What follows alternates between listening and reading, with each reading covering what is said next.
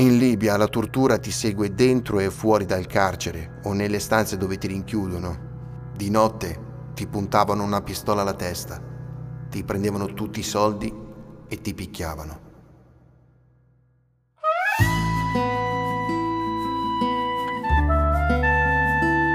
Voci dal campo. Episodio 14.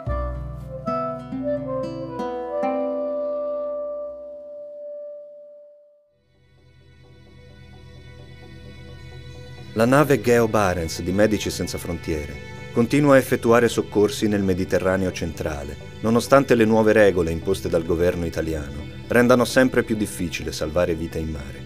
Vite come quella di Ocek, che una volta soccorso ci ha raccontato la sua storia fatta di speranze e sogni di un nuovo futuro, ma anche di sofferenza e torture subite in Libia.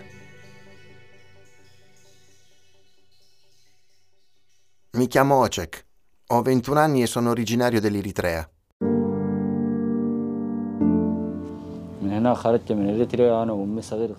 Quando avevo 4 anni mia madre ha deciso di andare in Sudan per salvarmi dal servizio militare. In Eritrea i bambini di 8 o 9 anni vengono arruolati nell'esercito. Un giorno il governo ha portato via mio padre e mia madre ha avuto paura che succedesse lo stesso a me.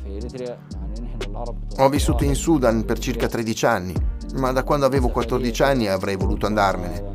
Non pensavo che sarebbe stato così tanto pericoloso. Pensavo sarebbe stato semplice arrivare in Libia e poi in Europa. In Sudan ho fatto diversi lavori. Ho lavorato in un ristorante, in una miniera d'oro, nelle montagne. Poi ho deciso di andare in Libia e lì le cose sono cambiate.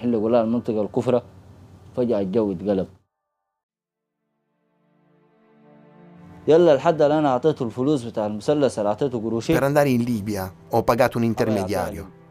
Lui mi aveva detto che avrebbe pagato il trafficante, ma il trafficante mi disse che non aveva ricevuto niente. E così avrei dovuto pagare di nuovo o avrei dovuto lavorare per lui. Non avevo nessun parente in grado di mandarmi del denaro e sono stato costretto a lavorare per lui in una fattoria con il bestiame. Non sempre mi trattava bene, così dopo tre mesi sono fuggito. In Libia gli eritrei sono costretti a vivere nascosti. Dobbiamo rimanere in casa, raramente usciamo perché se ci vedono ci rapiscono per chiedere il riscatto. Ci chiedono di pagare in dollari perché credono che abbiamo parenti in Europa. Sono stato rapito due volte e entrambe le volte sono riuscito a fuggire. Sono stato rinchiuso in una piccola stanza sovraffollata con una finestra piccola. La mattina ci davano un pezzo di pane e c'era una tanica d'acqua desalinizzata. Era amara. Dentro la stanza c'era un bagno e dormivamo su un fianco, uno attaccato all'altro, per terra.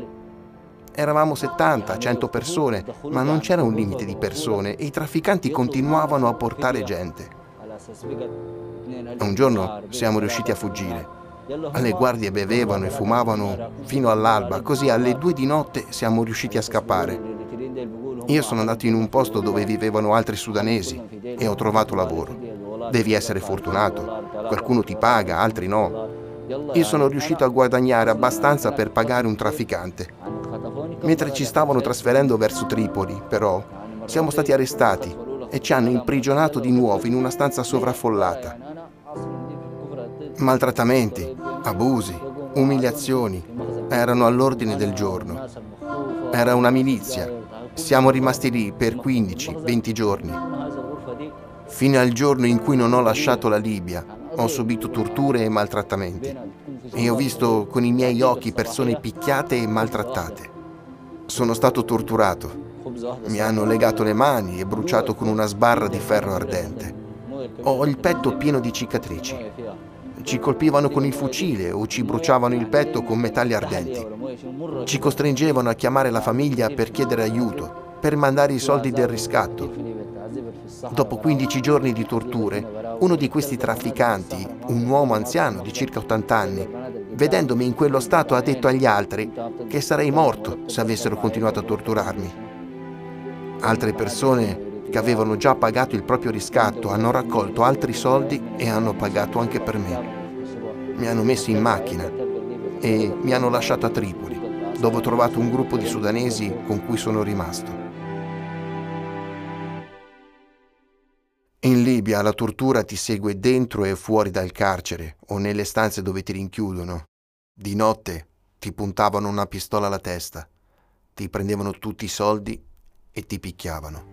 الشراب بتاعهم يضحكوا هناك كلام ده المغربيات هناك بالراحه لما بيجوا يشربوا الشراب بتاعهم Sei costretto ad entrare in queste stanze dove ti fanno morire di fame. Se parli dei maltrattamenti ti picchiano ancora di più o sei costretto a rimanere lì per più tempo. Ci facevano mangiare pasta mischiata ai sonniferi e al mattino ti trovavi un morto accanto mentre quello dietro di te era stato torturato. In bagno trovavi chi si puliva le ferite mentre bevevi acqua amara vicino a lui. Quando mangiavi c'era chi ti vomitava accanto. Un mio amico aveva sognato ad occhi aperti di andare in Europa. Al mattino l'ho trovato morto e ho coperto il suo corpo. La tortura ha molte forme in Libia. Vedi donne stuprate davanti a te e non puoi fare nulla, anche se arrivano dal Sudan come te.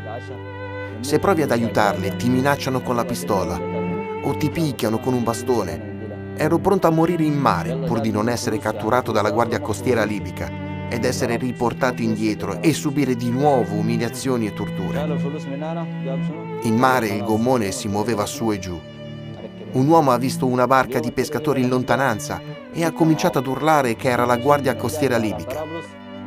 Tutti sono stati presi dal panico, le persone vomitavano, avrebbero preferito morire in mare. يعني ما طبيعي لو طبيعي ربنا ده سبحانه وتعالى في اي بشر خلق يعني ذرة رحمة شوية في رحمة في البني آدم يعني بدقك لا فيش حاجة اسمها رب ولا رحمة ولا بدقك بكل غتاتة في جسمه يعني كأنه أنت عملت له قبل كده شيء ولا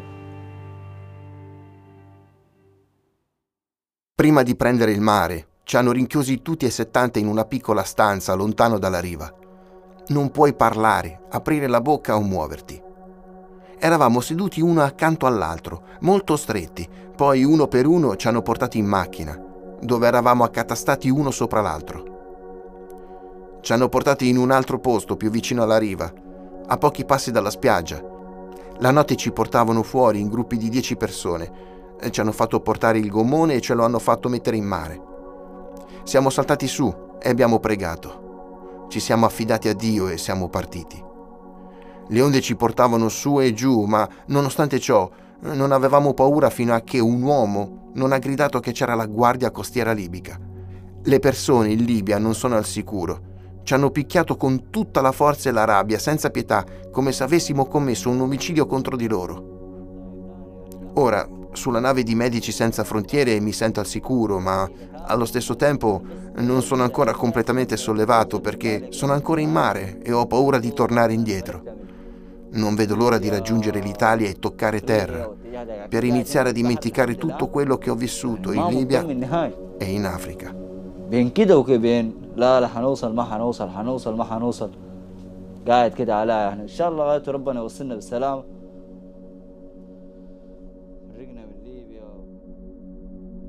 Dal 2014 le navi di soccorso civili stanno riempiendo il vuoto nel Mediterraneo, la rotta migratoria più letale al mondo, che gli Stati europei hanno deliberatamente lasciato con l'interruzione delle proprie operazioni di ricerca e soccorso. Nonostante questo, il decreto legge italiano del gennaio 2023 riduce la possibilità di salvare vite e rende questo tratto di mare ancora più pericoloso per chi, come Ocek, rischia tutto per cercare un futuro migliore e scappare dagli orrori della Libia.